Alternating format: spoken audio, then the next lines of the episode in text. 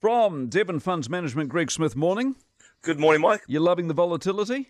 It is a bit volatile. Look, I've got some uh, ray of brightness for you at the end, but uh, we'll get to that in a minute. Okay. So what do we got? What, what's happening? The producer prices are out. Uh, we've got problems in the. I'm looking at the markets in America at the moment, and it's been an ugly week. Yeah, it has been. So the S&P 500 is actually a new low for 2022. Indices over, down over one percent. Uh, as you mentioned, producer prices higher. So we had that strong CPI print. Uh, yesterday, that's been followed up with inflation on the wholesale side in April, though producer prices rose half percent, 11% year on year. Uh, and these basically show what's happening at the factory gate and I suppose being pushed down to consumers. Some positivity, it's down from the 11.5% record uh, the previous month. So it actually goes to that narrative I talked about yesterday that inflation potentially has peaked, but a long, slow descent. Interest rates are going higher.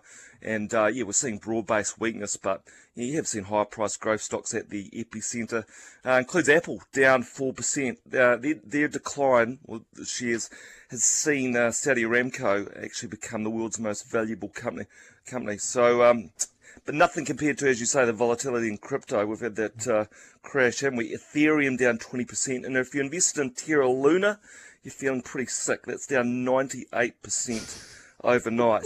Uh, look, there's still some reason for brightness. Uh, companies are exposed to the old economy. Yes, there is. Continuing jobless claims in the US fell to uh, 1.34 million. Now, that's the lowest level since 1970. So, look, despite all this volatility, despite concerns over inflation, and despite concerns over a recession, it actually hasn't happened yet. yeah, uh, no, it's really interesting, job. isn't it? I mean, despite the difficult times, everyone does have a job and they feel good about that, and that's a point well worth making. Disney, they've avoided Netflix. I put it down to the fact Disney's actually got content, which helps, doesn't it? Yeah, that's that's right. Um, yeah, Disney Plus talking here. So, um, yeah, and uh, uh, we we saw Netflix, which lost two hundred thousand subscribers last quarter. Well, Disney Plus subscriptions they increased by 7.9 million to 137.7 million. Um, that's higher than the 135 million forecast. Total subscriptions, they've got ESPN and Hulu as well. That's over 205 million. Those Disney Plus subscriptions actually up 33% on a year ago. It's not like they're cutting prices. Average revenue per user is actually up 5%. Uh, and this helped take uh, revenues to $19.25 billion. That's up 23%. It's also after a billion dollar hit for uh, taking a lot of um, content from movies or movie theatres and films to straight to streaming. Uh, theme park segments, that's also making a comeback, not, not surprisingly, with the reopening. Revenues there more than doubled, $6.7 billion. Also, um, selling out the, the hotels, cruise ships, and the like. Uh, only negative was, of course, in Asia. There's, they've taken a $350 million hit there. Disneyland Shanghai, that remains closed. Hong Kong, that was closed for the most of the period.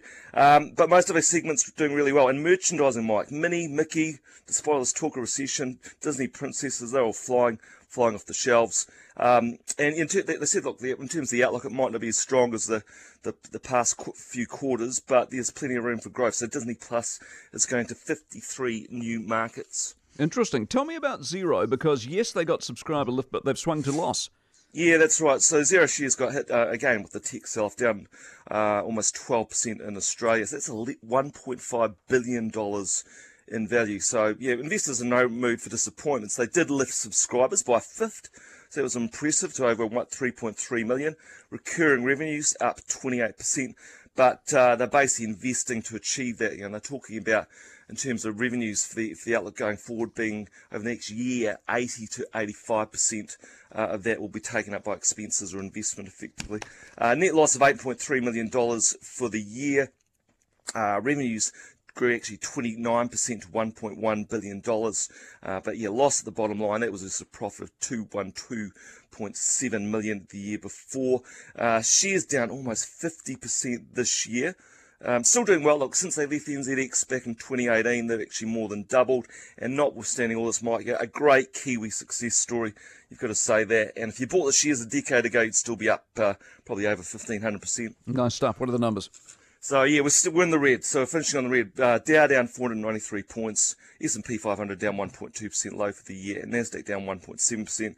FTSE down 1.6 percent. UK economy that was contracted 0.1 percent in March. Nikkei down 1.8 percent.